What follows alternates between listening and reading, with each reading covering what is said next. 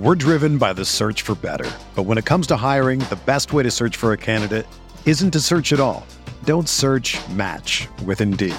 Indeed is your matching and hiring platform with over 350 million global monthly visitors, according to Indeed data, and a matching engine that helps you find quality candidates fast. Ditch the busy work. Use Indeed for scheduling, screening, and messaging so you can connect with candidates faster.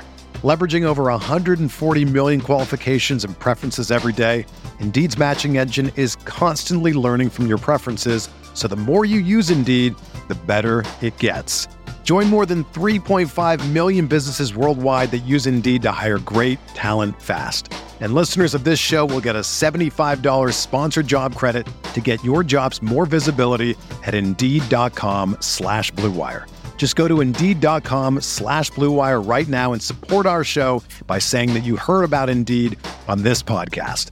That's Indeed.com slash BlueWire. Terms and conditions apply. Need to hire? You need Indeed.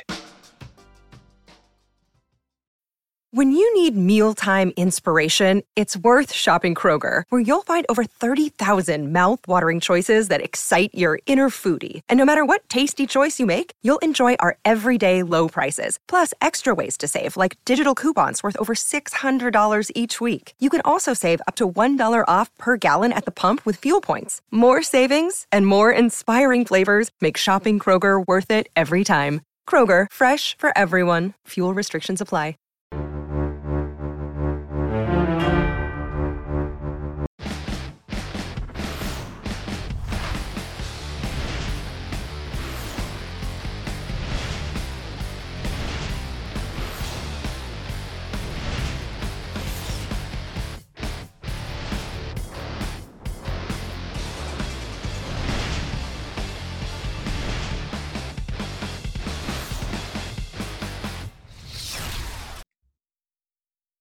Hello and welcome to the week seven expert roundtable. I use the term expert very loosely, and I also use the term roundtable very loosely. It is a square table, and it is myself and the sharpest hippie in DFS, JMToWin.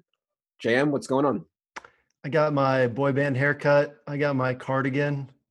I'm feeling like an adult. Adam's got his backwards hat and his chest hair. Oh, we're set to go. We're in good shape. I mean, the deeper the V, the better. You know what I mean? It's like I don't know how to describe it. It's like I look go to stores and I'm like, "Do you have any V necks?" And they're like, "Yeah." And then I look at them and these aren't deep V's. I need all the way deep. Like belly button, Yeah. belly button V's. Yeah, exactly. I wish you were going to be in Nashville for the uh, RotoGrinders party. I'd bring you a package of belly button V's. Me too, man. Uh, I really wish I could. Uh, I don't know what's happened to my life. I had an offer to get floor seats at the Sixers tonight, had to pass it up. Uh, obviously, offered to go to the party in Nashville, had to pass that up. Uh, passing on a bachelor party, all in the name of of football, JM, all in the name of of fantasy football. It seems crazy. Join the club, man. Um, all right. When I first looked at this slate on DK for week seven, I was like, oh, this is super tight. We're going to have to start doing crazy things like we did in week five. But the more that I kind of get into it, I'm not sure it's going to have to be like that. I, I will say this it is an injury laden slate. I think we're to have to be on our toes Sunday morning. It's not a type of situation where I'd be comfortable at all not being in front of my computer on Sunday morning. We have Leonard Fournette and we have Derek uh, DeMarco Murray, obviously, as the big news. Then we have a bunch of smaller news beyond that. Um, Keenan Allen, uh, Jason McCourty, uh, a couple other injuries too that we'll touch on as we go here. Uh, what is your impression of the Week Seven slate on DK? Yeah, I wrote that down when we were prepping um, right before we went on air. Jason McCourty, Patrick Peterson makes a difference in the way the slate shakes out. Brandon He's Marshall playing. for the Brandon Marshall for well, but we need to see. I mean, he missed 42% of the snaps last week.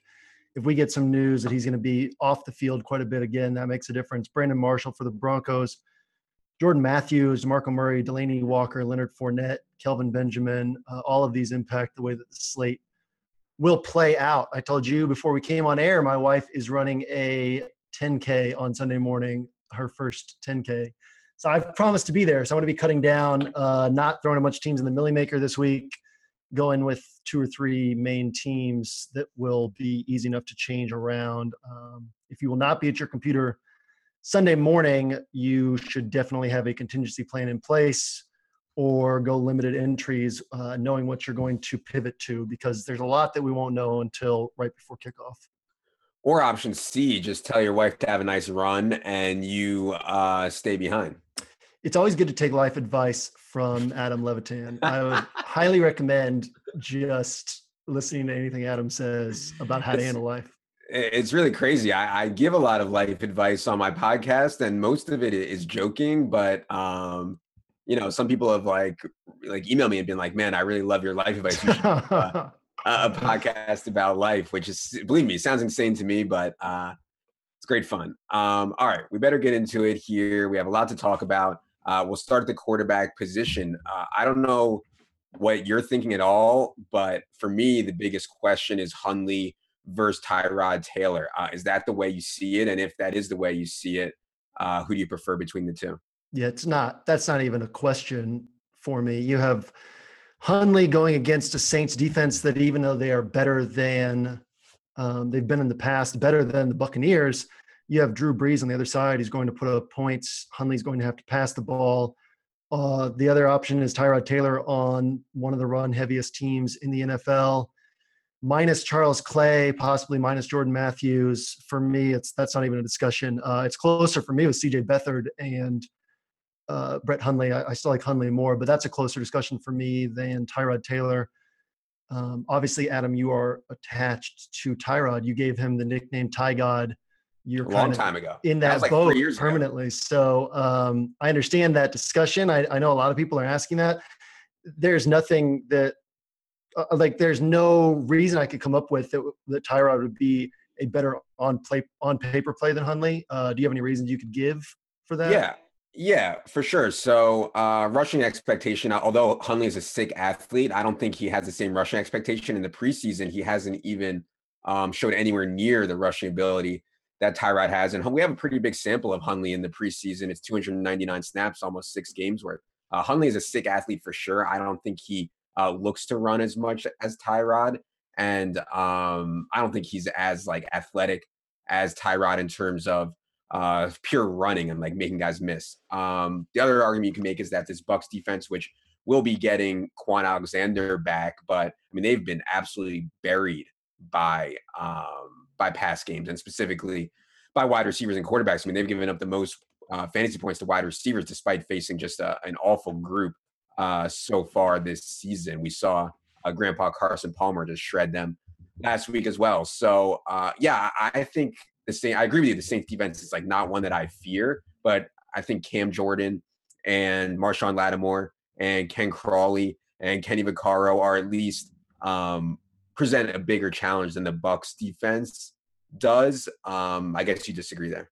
No, I, I, mean I agree. I'll come back though with another counterpoint. I, it, you can talk about preseason hashtag preseason uh, for all the Levitan fans out there, and you're talking about running the Aaron Rodgers offense. Hundley and Mike McCarthy obviously sat down this week and came up with an offense that better suits Hundley. Uh, Hundley has a lot of issues with pressure. He doesn't feel pressure well.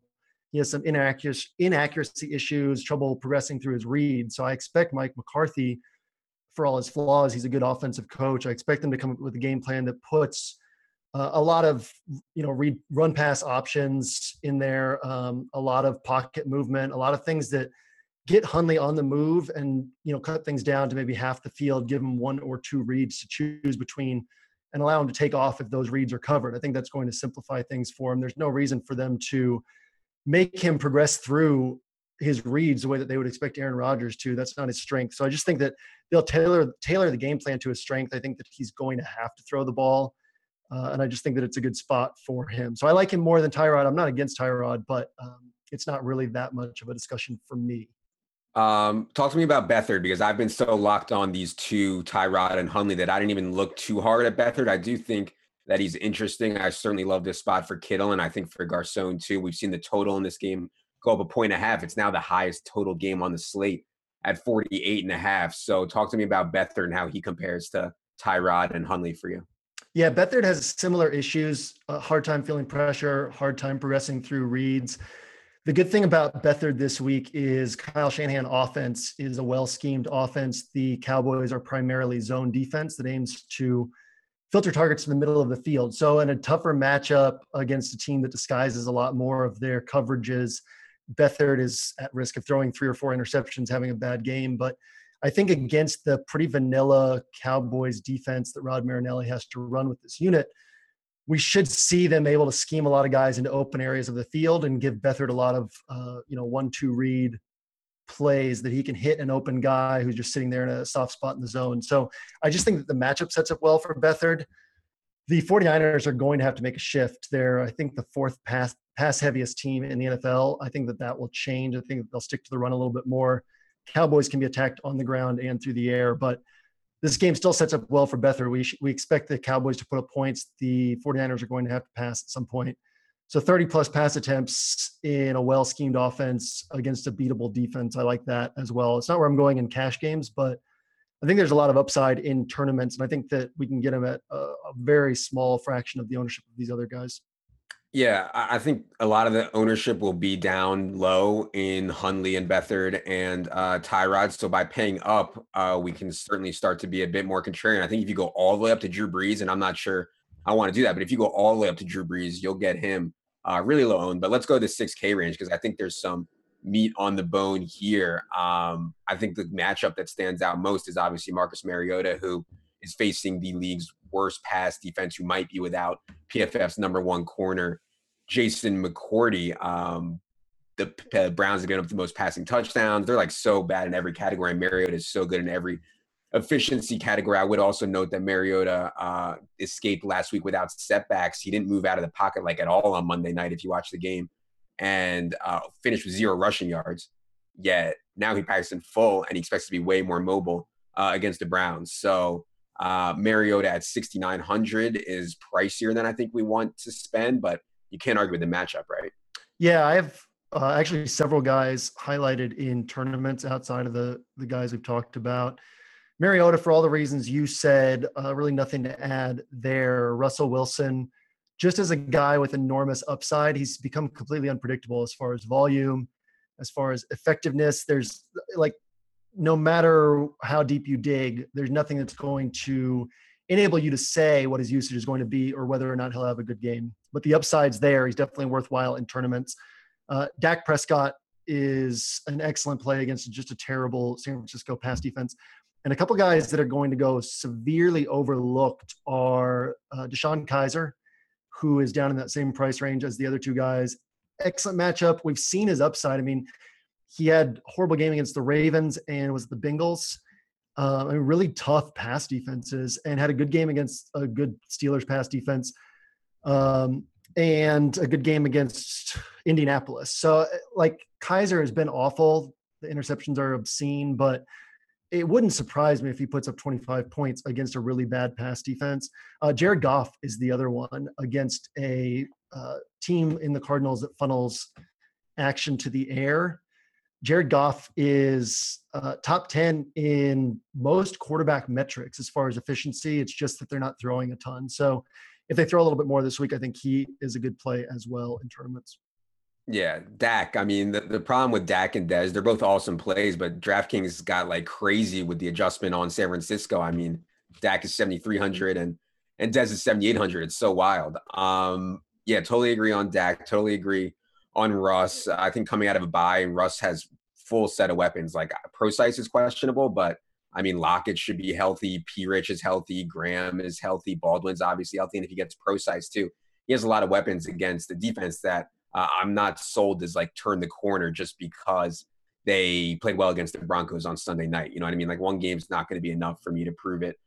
On the Giants, um, the only guy you didn't mention is Drew Brees. Um, I think you know, like I'm not going to say Drew Brees is a bad player. I played Drew Brees in cash last week. Like the game script was so absurd, or the game flow, I should say. Like three, anytime your defense scores three touchdowns, your quarterback's not going to have a good game. There's just no need for it. So Brees only had to complete 20 passes. If we think Brett Hundley is going to play well, which I think we both uh, think that he will, Drew Brees is likely going to have to play well.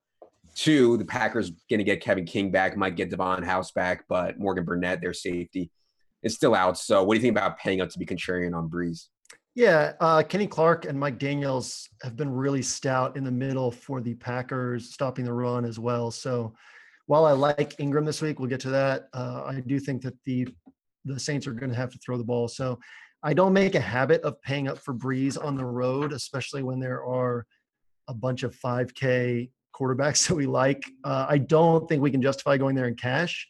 I'm sure you agree with that. But mm. yeah, if you're going to talk about a guy who could get you 30 points and is going to be low owned, you know, another guy that you could pay up to be contrarian is Cam Newton. Really bad matchup against the Bears. Uh, defense has played well, but when Cam is running, he has 26 rush attempts his last three games compared to 14 his first three games. So when Cam's running like this, there's 30 point upside in any matchup there as well. I mean, there's several places that we can go paying up. Uh, Mariota, Brees, Cam, any of these guys could post 30 points and should be lower owned than these cheaper guys. All right, let's move to running back because I think one of the biggest decisions on the slate is how to handle LeSean McCoy. Uh, I assume you think he's an absolute smash play. Uh, everybody is talking about LeSean McCoy. His ownership is going to be out of hand. I think in tournaments we'll see it around 40%.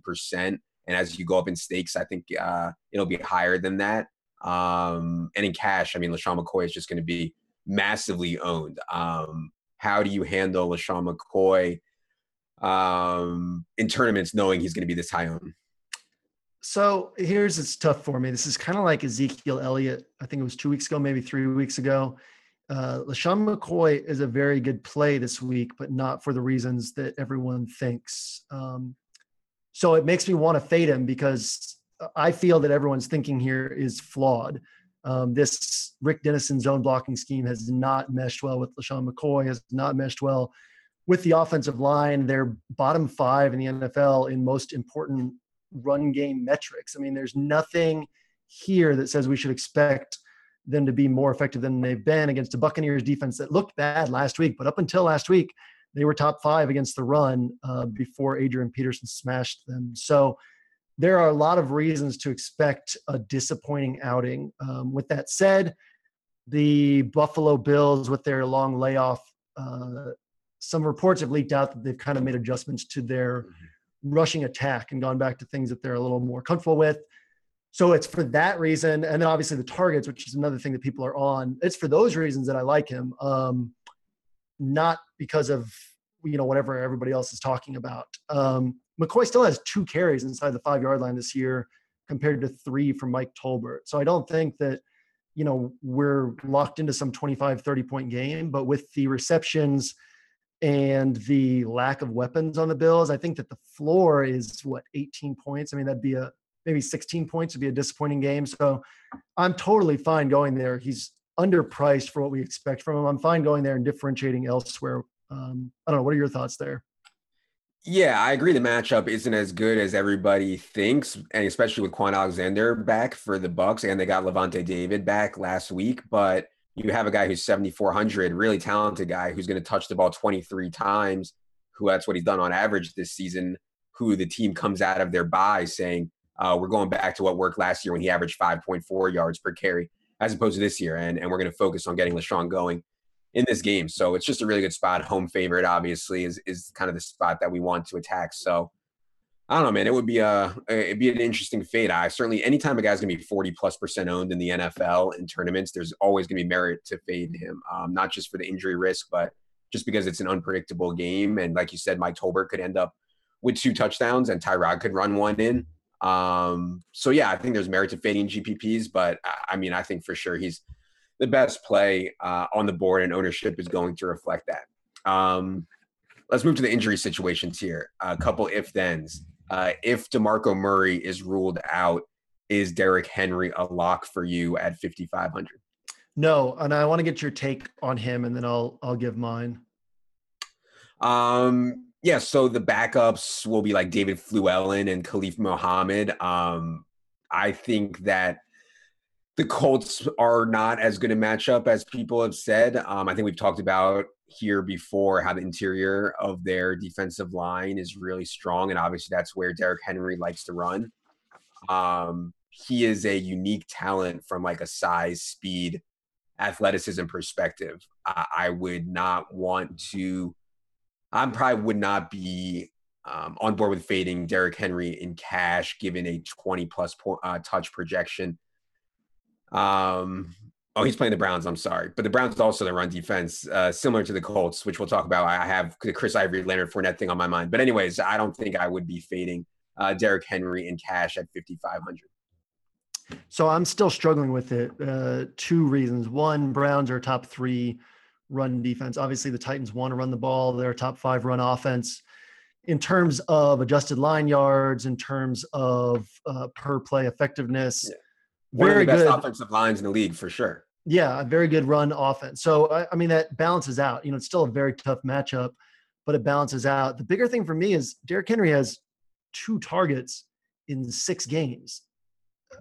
I mean, he showed last year he can catch the ball. I think it was his first game. He had that long uh, screenplay that went for a touchdown. It's not like this dude can't catch the ball, but DeMarco Murray has kind of become their third down back. So I think even if Murray plays, he'll be limited to third downs. I think we see Derrick Henry on first and second, but we're still on DraftKings on PPR scoring, taking a, a guy for 20 carries and one one catch, maybe zero catches. So that's a little tough. Like Will I end up with him? Maybe. Is he somebody that I'm just putting on my roster and moving on? Absolutely not. Um, so I think that the there's a lot of arguments to be made for him having a good game. There's also a chance he has 90 yards, no touchdowns, no catches, and and that's it. Like that wouldn't surprise me. Would it surprise you? Um, I don't think that his his receiving um, outlook is as bad as you think. Um, I don't know. I mean, I would have to I would have to look more at it and think more about it. But I don't know. I mean, we, we went down this road like three weeks ago. That's why I've kind of been hesitant to be like go too deep into into Derrick Henry because like three weeks ago they had the same thing with Demarco Murray. He ended up playing, and I thought he'd only be up in like emergency situation. He ended up playing like a majority of snaps. So uh, who knows with Demarco Murray? I have no idea what the Titans are doing. He's tweaked his hamstring three times since August. It's absurd. Uh, let's move on to the Jaguars one. If uh, Leonard Fournette is ruled out, which he says he's going to play. He didn't practice at all this week. But if Leonard Fournette is ruled out, uh, is Chris Ivory, who I believe caught nine balls or something insane last week, uh, is Chris Ivory at 4,800 a lock for you against the Colts? Yes. Uh, if if Fournette's out, I will lock Ivory in right away, or at least that's my plan right now.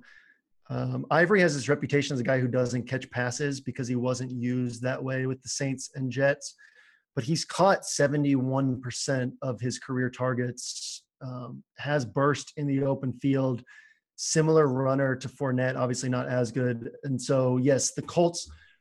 The Colts run defense is good, not as good as the Browns run defense. The um, Jaguars basically just their the certainty that they're going to run the ball is so high because unlike the Titans who can throw with Mariota, the Jags have no interest in throwing unless they fall behind. So I think Ivory, you're locked into four or five catches and 20 carries and goal line work, um, which is similar to what we have with Henry, except minus the catches locked in. So I'm, I feel a lot better about Ivory than Henry.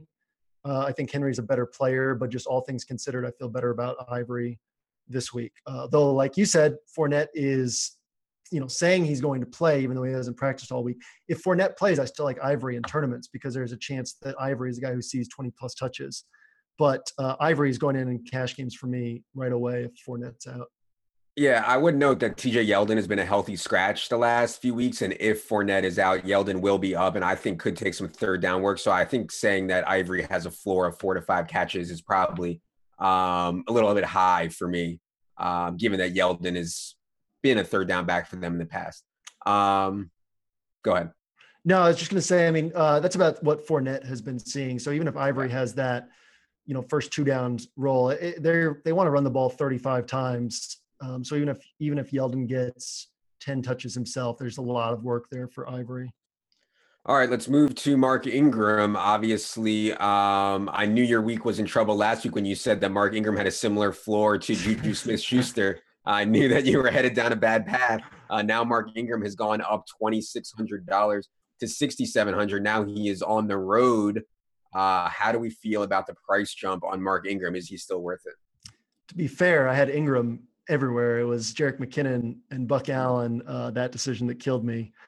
Uh, Ingram yeah, I, I mean, he's still underpriced, I think, just for usage. He'll probably get 20 touches. We know that he's locked into a handful of targets each game. So I think that you can pay for him. I, he's not a guy who jumps out to me as a must play. I think that it wouldn't surprise me if he puts up 13 or 14 points. It wouldn't surprise me if he puts up 25. So I think that's about his range. Um, I think Alvin Kamara is useful as well. They want to get him about 12 to 16 touches per game. And if most of those come through the air, which is likelier this week, as they probably won't score three defensive touchdowns, then there's a lot of upside there as well. Yeah, so the Saints get rid of Adrian Peterson and Alvin Kamara the next game sets a season low in uh, catches and sets a season low in snap rate. And it's only because the game got so absurdly out of hand with the defensive touchdowns, right? I think they had bigger plans for Kamara. So if they take a pass heavy approach or if Hundley plays really well and they need to be pass heavy, uh, I think that Kamara uh, makes a lot of sense. And I don't mind pairing Drew Brees with Kamara um, or playing Kamara as part of game stacks with the Packers and hope that it turns into a shootout because although Mark Ingram is an awesome pass catcher, I think an underrated pass catcher, uh, Kamara is like lining up out wide and doing all kinds of really aggressive things in the pass game. So uh, definitely like Alvin Kamara for sure. I think Ingram is okay. I kind of agree with you. He's not somebody that I'm like, I have to jam him in at 6,700 whatsoever, especially on the road. Um, the game script was just so perfect for Mark Ingram. I believe his got like 30 touches or something was most in three years or something crazy um, like that. Um, staying in that kind of mid range, we have some guys that I've gotten questions about.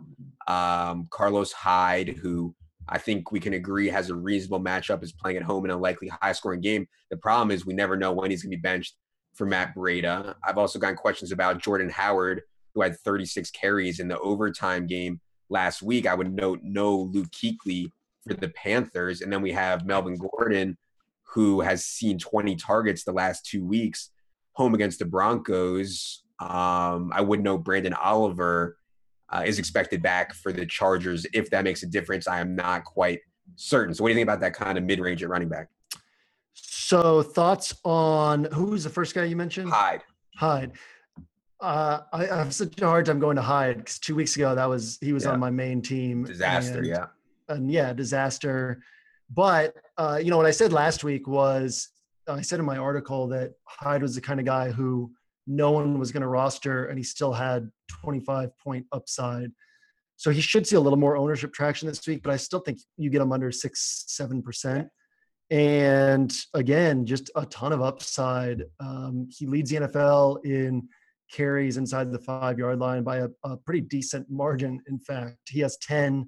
Next most guy has eight. A couple guys have seven. Everybody else in the NFL is below that. So a lot of upside there. Um, and Melvin Gordon, I think even if, if Brandon Marshall is out, it, it's not really a guy that I want to go to. Uh, I don't think that he'll see that many targets with Branden Oliver back in. I could be wrong on that, but yeah, I mean, I, even after they got smashed last week, the Broncos ranked first in DVOA, first in yards allowed per carry. So it's not just a, a smash spot for Melvin Gordon. I'm fine fading him. Uh, last week, David Mayo actually played really well in place of Luke Kuechly. So I don't know that that makes a huge difference for Jordan Howard. I mean, Kuechly is a is a game changer, but it's not like a just some scrub is stepping in there in place of Kuechly. So Jordan Howard, I think we see him at 25 plus carries again, unless this game gets out of hand. Which, with this game being in Chicago, Bears have a good defense. I don't expect to happen. You know, limited pass game involvement and you know the effectiveness of those carries is in question. So he could have a good game. He could also have a very disappointing game. In that same game, uh, Christian McCaffrey, if mm-hmm. Kelvin Benjamin misses, Jonathan Stewart has just been completely ineffective. McCaffrey's been ineffective between the tackles, but he's a guy who could also have a big game through the air. I think he'll go overlooked.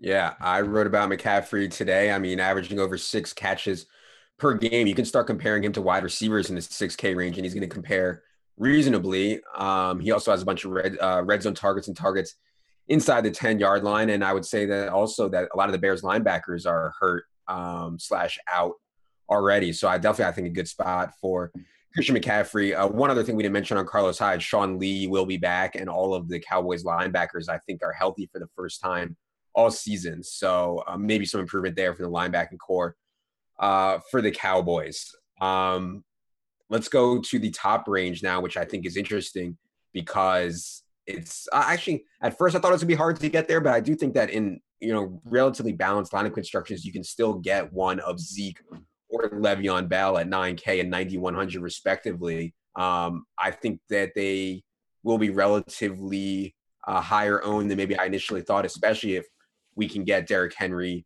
or Chris Ivory in there as kind of a bit of a salary saver. So, uh, do you think that it's worth in a vacuum paying up for Zeke and or Le'Veon up in the 9K range? Yeah, both guys have a tough matchup. The Bengals allow a lot of receptions to running backs. I believe they're top five in the NFL. So that helps Bell a ton. Uh, it's interesting. We can look at past matchups to see how the Bengals handle Antonio Brown. We can't really do that for Bell because he's missed three of the last five games between these two teams. Um, I think just with with usage and receptions, Bell is very much in play. He always has that 30 plus point upside. Uh, I think the Cowboys get Zeke heavily involved this week with the suspension looming. That gets a little narrative streety, but it, it, I mean they've they're going to give him 20 plus carries. He's seen five targets in I believe uh, three or four games this year. 49ers allow tons of receptions to the running back position. So I like both those guys a lot. I don't really have a read on which I like more than the other. What about you? I always feel better about Le'Veon, especially considering he's playing at home. Um, I always feel better about Le'Veon just because you're getting a guy who can legit catch 10 passes in a game. Like, no matter what happens with the game script, like, I know Zeke has been more involved in the past game, but like we saw what happened when they went to Denver. Maybe I'm scarred on Zeke and I'm scarred on on Denver forever after that was egregious mistake. But like, um, yeah, I think I pretty easily prefer Le'Veon there at just one hundred dollars more. Um, a couple guys we didn't talk about: Todd Gurley uh, against Arizona, tough matchup, but Todd Gurley still has that three down plus goal line role. Um, and then Duke Johnson too. DeShone Kizer showed a tendency to throw more to Duke Johnson, and quite frankly, like uh, the Browns not getting the ball to Duke Johnson is just egregious coaching. Like he is the only one on their team capable of making big plays. So what do you think about Gurley and Duke and anybody anybody else off the board at the running back position? Do you think that coaches can get into slumps? I mean, I, I, genuinely I've been wondering that this year because Hue Jackson was such a great coach. He was the guy that we talked about frequently as somebody who was a, a talent maximizer, and I just feel like there's there have been a lot of things that, like oh, look at what Sean McVay is doing on the Rams, and then think how would Sean McVay uh, set up this Cleveland offense with the pieces that they have, and he would be a lot more creative and a lot more successful than Hue Jackson's been. So, um, yeah, it's tough to trust the Browns right now. I hadn't really thought much about Duke Johnson. Um, the other guys that I had listed were yeah, Todd Gurley just kind of like Melvin Gordon last week, the kind of guy who could be two, three, four percent owned and still put up 30 points just because of usage. Not a great matchup, but the usage should be there. Uh, in that same game, Adrian Peterson, the Rams stopped the pass. I, I actually really think that the Cardinals are going to tailor things a little bit more to the run this week. Uh, if we're going to be willing to go to Derrick Henry at huge ownership and a guy who's not catching passes, I think we should also be willing in tournaments to go to Adrian Peterson, who, especially in higher dollar tournaments, it just seems like such a non-sharp play that I think he'll be really low owned and still maintains a lot of upside. Um, and then Joe Mixon. I mean, this is the kind of week that it is. It's like there's nothing that I really love, but there's a lot that I like. It makes it a really tough week. Um, Joe Mixon, 5K, and he's going to see 19 plus touches against a Steelers defense that is much easier to attack on the ground than through the air. So I think Joe Mixon's an excellent play. Um, I probably won't go to Marlon Mack. Coach speak with him getting more touches. I'll have to see it first. And then a lot of people have asked about Jay Ajayi. I'm not as high on him. Again, I prefer guys who catch passes. And I don't think that the Jets defense is a pushover, but Ajayi is in play as well. I mean, we've covered like 12 or 14 running backs. And I think that they're all like, any of them could viably put up 20 points. So it's a weird week um, in that way. Yeah. Uh, we need to move on. We're running behind here, but I will say comparing a like 34 year old Adrian Peterson to a 23 year old or 24 year old horse like Derrick Henry is a slap in the face. I will not be rostering Adrian Peterson. Uh, I'd rather lose than than play Adrian Peterson off of a big game. um, and now getting the price jump, and now uh, going to London, like his old crickety legs are gonna like cramp up on the way to London. You know what I mean? Um, so yeah, I'm off Adrian Peterson, but good luck to everybody who plays him, which I'm sure will be a lot of people. Um, let's move to wide receiver. I, you know, I don't think there's necessarily going to be chalk play at wide receiver. I don't think I have anybody projected over 20% um, at wide receiver. It's just not a great week for the position. I think in my model, like nobody's getting a good grade whatsoever. So I'm curious to get your thoughts. Um, I guess we can start at the top with Antonio Brown, who has really struggled against Cincinnati in their last four regular season meetings uh, like really struggled, like over under 100 yards every time, only one touchdown. And then AJ Green, who I don't think has a great matchup. Artie Burns and Joe Haden.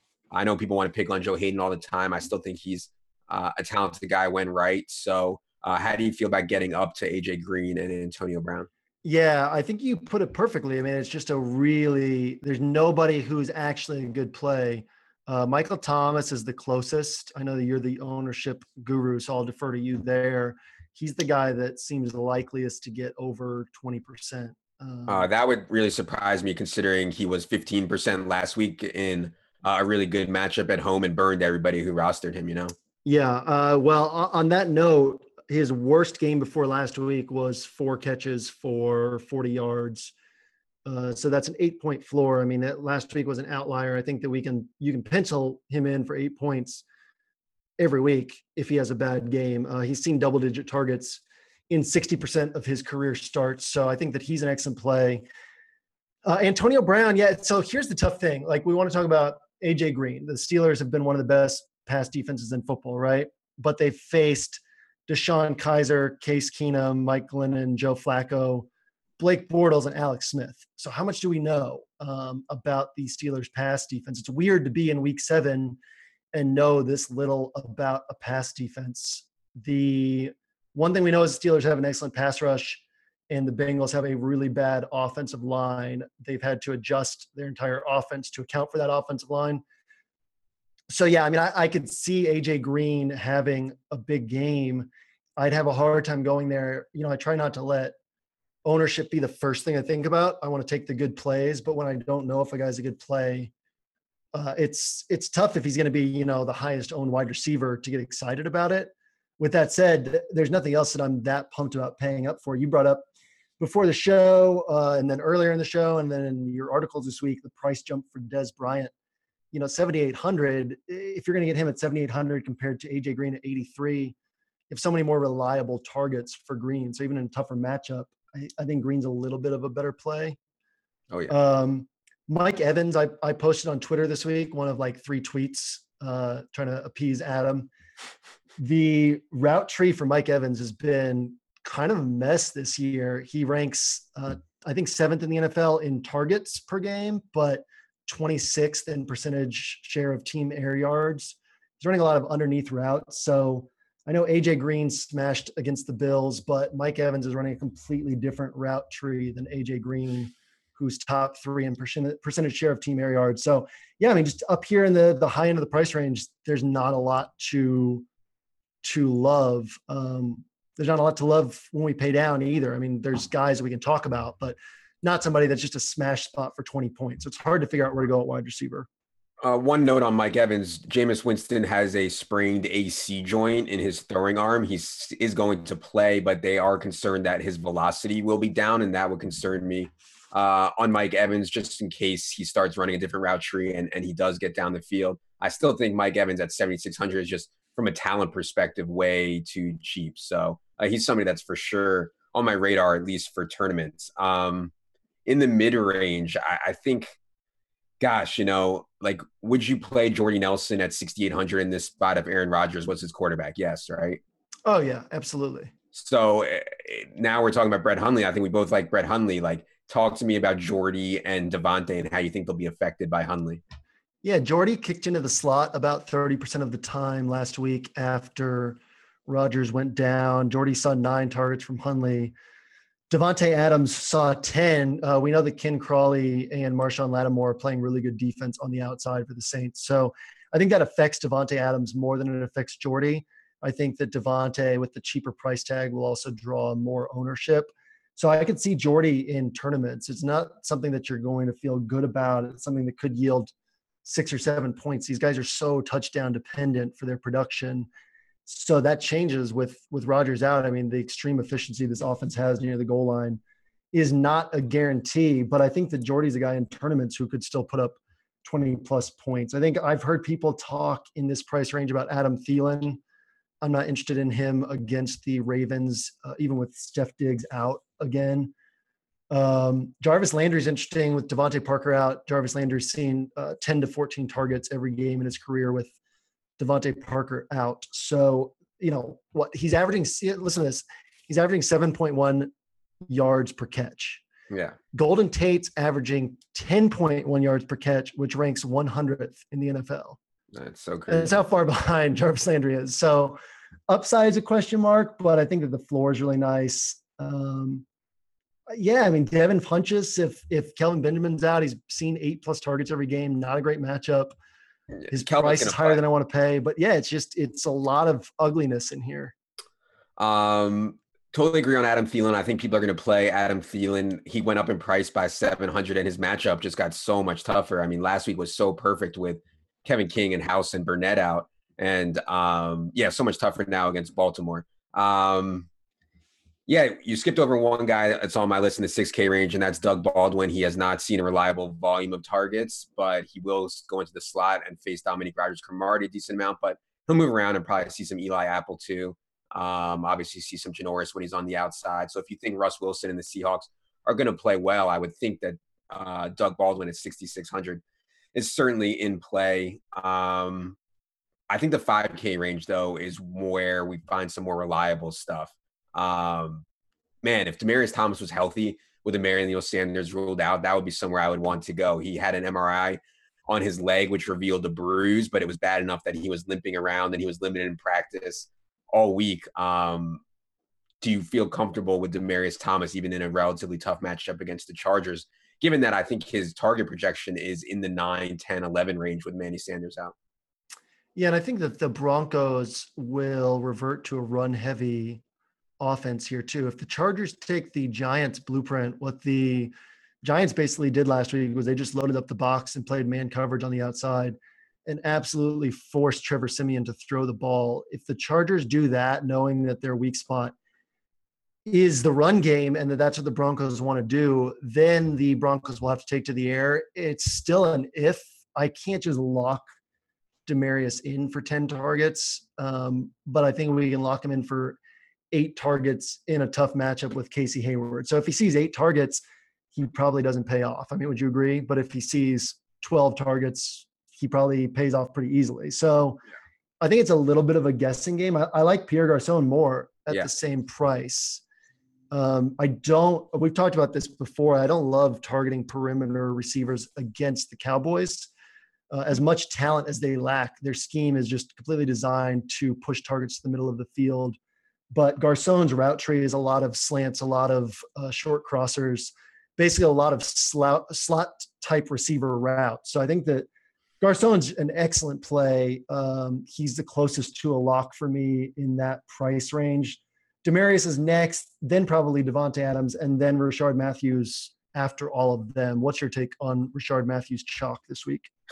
Yeah, I don't know if Rishard Matthews end up chalk just because his game log isn't that strong, but um, but yeah, he's for sure uh, a good play. I think way more efficient than people realize. He hasn't seen enough volume, and he might see Jason McCourty in shadow coverage if if Jason McCourty can play.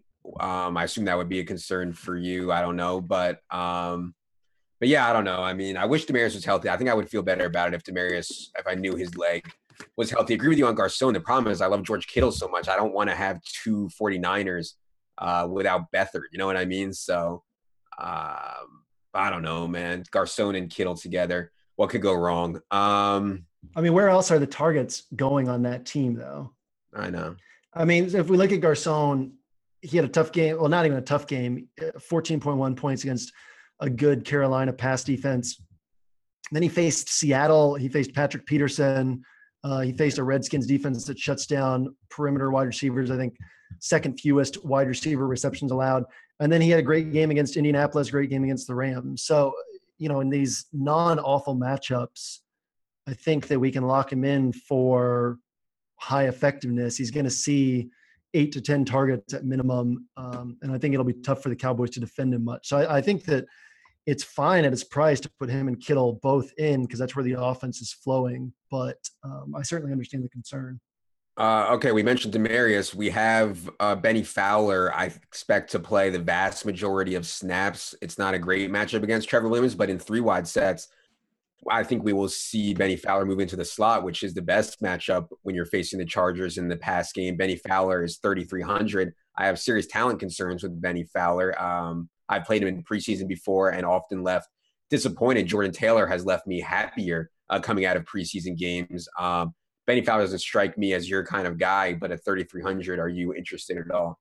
Yeah, I was about to ask, uh, what about hashtag preseason Jordan Taylor? Yeah, you have interest. I'm afraid. I'm afraid they're going to go 12 a lot and just play Heuerman and Derby. You know, like like you said, I think they try to go really run heavy, and if they do that, then we might not see enough three wide sets for Jordan to play. Yeah, I, I think Fowler is a fine play. I have a hard time uh, clearing out like a way for him to get north of 10 or 11 points. So if we talk uh, point per dollar, then yeah, he's strong. I have a really hard time seeing him pay off in a big way. I think Robert Woods with I mean, we don't need to get into it too much. I'm sure it's been talked about everywhere, but with Patrick Peterson on Sammy Watkins, I think Robert Woods has a higher ceiling for just a little bit more. Uh, I think Cooper Kupp probably even has a slightly higher ceiling than Bennie Fowler. Uh, I think Eric Decker has a higher ceiling than Bennie Fowler. So I like those guys more. Yeah. Um, I'm fine with Fowler, but I'd rather go to these other guys. Yeah, I want to get your take on Decker because he for sure has an awesome matchup. If McCourty plays, Decker uh, should avoid him mostly. And we know that, um, you know, with Delanie limited too, possibly if Delanie plays, I mean, this is shaping up really nicely for Decker. My concern is that he's completely done, but he looked reasonably spry uh, last week. I, I, like, what's your take on Decker? I so it's one of those situations, kind of like LeSean McCoy, when everyone's on something for the wrong reasons. My natural inclination is to fade. So the because the Browns allow so much production to quarterbacks, everyone assumes that means they allow production to wide receiver. They're facing the fewest targets per game in the NFL to wide receivers. Um, they're not facing many targets to running backs. Everything against the Browns is flowing through the tight end. Um, that's why quarterbacks are smashing them. High efficiency and a lot of targets to tight ends. That could change if McCourty is out, but um, but yeah. So I, like I'm not on Rishard Matthews if McCourty's in there. Decker, like you said, he'll be in the slot more. I think that he's totally viable. I don't think that he's a lock. So it won't surprise me if he has a 15 or 20 point game. He's still seeing red zone targets. You know, the the Titans are using him down there he's not a lock, uh, but it won't surprise me if he has 15 or 20 points. It also won't surprise me if he has seven or eight points this week. Uh, one of the last guys I wanted to ask you about if we get news that Jordan Matthews is going to play, this looks like an awesome spot for him with Charles Clay out, with Andre Holmes uh, slash Zay Jones inept, and facing the team that gives up the most fantasy points to wide receivers in the entire league and gets smashed by slot receivers as well. It looks like a great spot for Jordan Matthews. He should be in shape. It was only uh, thumb surgery, and he's only 3,700. I'm not sure he's going to play, but if he does, uh, how do you feel about J Matt? Yeah, he said, or he practiced fully today, didn't he? Yeah. I mean, of course, think, that that implies that he was catching passes, which is not necessarily right. a guarantee. But uh, yeah, no, I love Jordan Matthews at that price tag in this matchup. I think that's the place to go through the air against the Bucks. Um, Jordan Matthews, the only other guys that we didn't touch on are John Brown. I think he's still yeah. viable this week in tournaments, and Allen Hurns if Marquise Lee is out this week.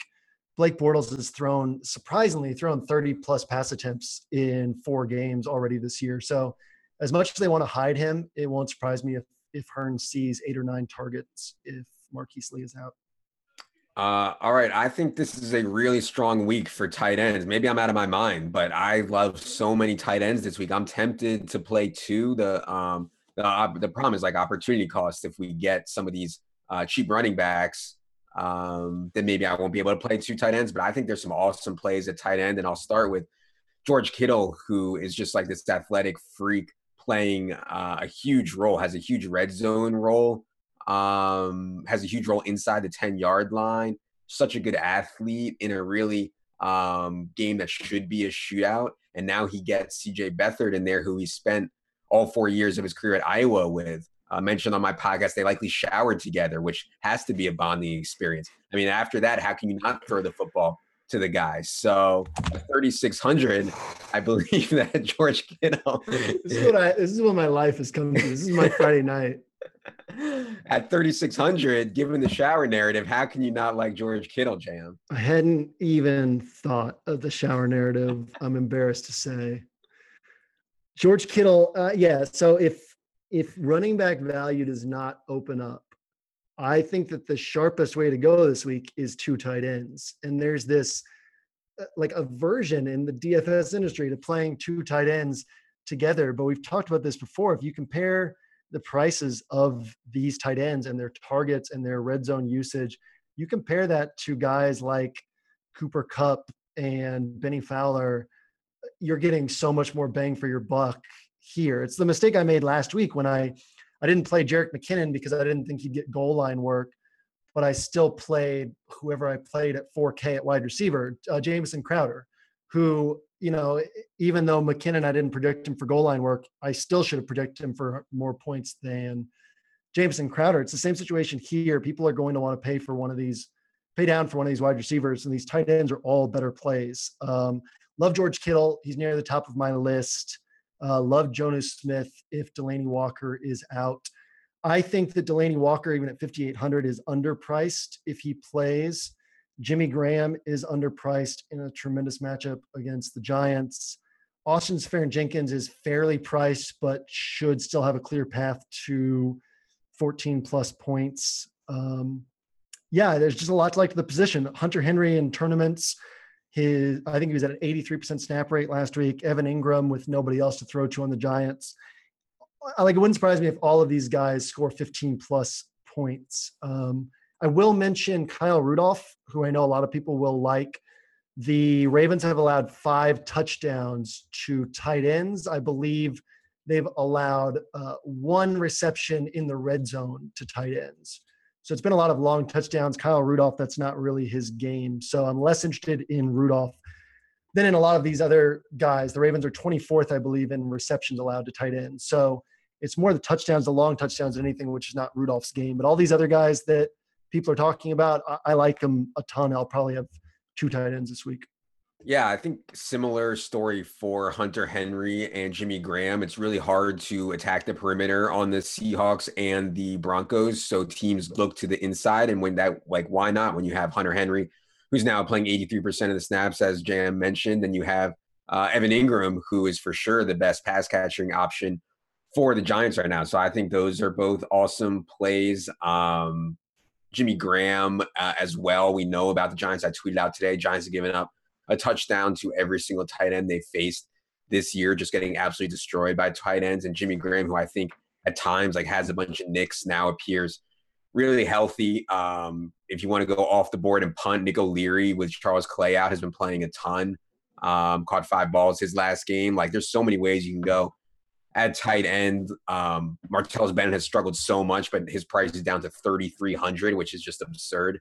Um, if you think Hundley's going to play well, so I don't know, man. There's so many tight ends. Like, what are you, what are your thoughts on, on what are your thoughts on Jonnu if Delanie's out? Oh God, he's 2,600, right? Yeah.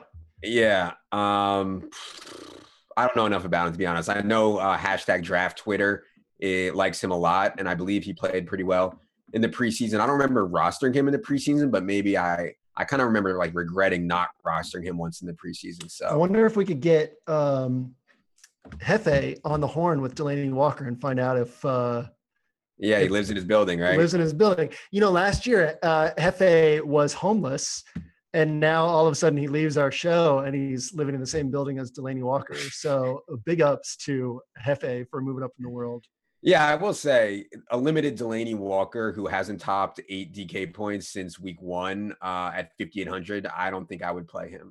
Um, I definitely would. Yeah. All right. Well, one of us will be sleeping in a dumpster. We'll see who it is. uh, all right. We only have a few minutes left here. Let's move to defense. Um, there is kind of a lot of mediocre plays, I think, at defense this week. Nothing has really jumped out to me a ton. I think my favorite cheap play is the Chargers with the Broncos uh, down two of their right tackles and having Melvin Ingram and Joey Bosa for the pass rush, no Emmanuel Sanders uh, playing at home, which actually doesn't make a difference probably for the Chargers considering it's a 24,000 person soccer stadium that will be filled with Broncos fans. But uh, the Chargers are my favorite cheap option. Did you have a, a favorite sub 3K option? Yeah, the uh, I'm going to read you my list. You ready for this? This is my defense list. Bills, Vikings, Seahawks, Jaguars, Panthers, Cowboys, Titans, Steelers, Saints, Colts, Chargers, Bears, Rams. Like every there's so many low totals this week. There's so many mistake prone quarterbacks. Um, yeah, I like I like the Chargers a lot. I like the Bears down cheap as well. Just for the fact that they're a defense everyone overlooks. Uh, Cam can make mistakes. He can take sacks. I like the Rams for 2,600 against Carson Palmer, who obviously takes a lot of sacks and is good for an interception or two. Uh, and then you've got teams like the Titans um, that we wouldn't normally target for defense, but they're playing DeShone Kizer, who's good for some interceptions. The Panthers on the road against uh, Mitchell Trubisky, good for some interceptions. The Jaguars are going to go overlooked because of how high priced they are, and they're on the road, but they are taking on Jacoby Brissett. And the Jaguars have double digit points in all but two games this year. Um, there's just a lot to like at defense, and nothing that stood out to me yet as a must play. Um, so uh, last week uh, it was I was on the Ravens all week, and then the three hundred dollars made a big difference for me to be able to move down to the Redskins.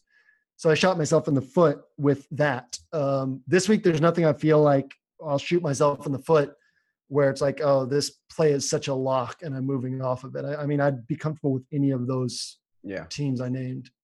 Yeah. Um, after last week, where like you needed the Texans or the Ravens or the Saints to win anything, people are going to be like prioritizing defense this week, and I think we'll see more people like try to pay up and and try to like put an emphasis on it, you know. But like anybody who says, you know, like, oh, I, I knew the Ravens were going to score 20 or like I knew the Saints were going to score 30, like they're just talking out of their ass. Like, um, you can make good plays in the defense and be happy with like seven is like your expectation. You know what I mean? So um, I will be making defense my last selection. I think in my lineup this week, I think that makes a lot of sense. All right, just a few minutes left, JM. The people need some stacks. Uh, why don't you give them either a conventional or a contrarian stack? Uh, I'm going to go in tournaments Marcus Mariota and stack him with Jonnu Smith, assuming Delanie Walker's out. Uh, if Delanie Walker is healthy, now if he just plays, I don't want to play him. But if they're saying he's healthy, he's faced a lot of double coverage this year. He's been a priority for opponents. That's not Gregg Williams' scheme with the Browns. Uh, Delanie is going to be running free in the middle of the field. So I really like a Mariota Delanie stack in tournaments as well if Delanie is healthy.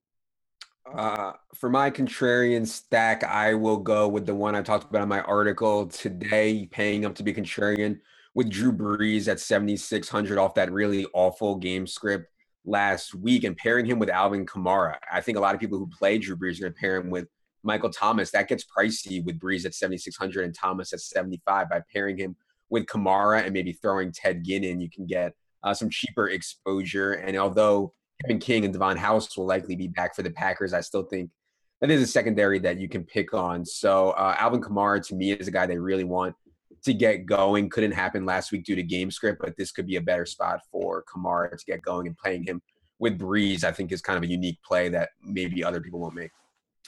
Uh, all right, I'm going to give you what I think is the winning Milly Maker stack. Oh, and I won't be playing it this week because I'll be at uh, my wife's 10K and can't in a bunch of teams. Uh, throw in like five players from the 49ers and Cowboys game. I think you can go Beathard uh, or Dak. You can go Zeke, Dez, Garcon, Kittle, Hyde. Um, it wouldn't, you know, we see these Thursday night games every once in a while on these small slates where people do the, the dumb thing and load up on four or five guys and all of them score 18 plus points. um, with how narrow the distribution of usage is on these two teams, it wouldn't surprise me if we see something like that, where you could use four or five guys and they all score north of 18, with some of them hitting 25 or more. All right, for the conventional stack, I will give um, Hundley, who I expect to be a reasonable chalk, not as high on as Tyrod. I think Tyrod will have significantly more ownership than Hundley, but I will go with Hundley and Jordy Nelson. And maybe that won't be chalky, but I mean, Jordy Nelson is too talented to be uh, 6,800. And I know the matchup with the Saints is getting more difficult, but I still don't think it is necessarily an impossible matchup, especially for someone who gets so much red zone usage as Jordy Nelson. So uh, I think Hundley and Jordy is really interesting to me. And then you're also able to bring it back with uh, some of the Saints plays that we talked about as well. All right, that is going to do it for the week seven edition of the quote unquote expert roundtable, aka the square table. For Jerry, for JM, I am Adam. Good luck, everybody.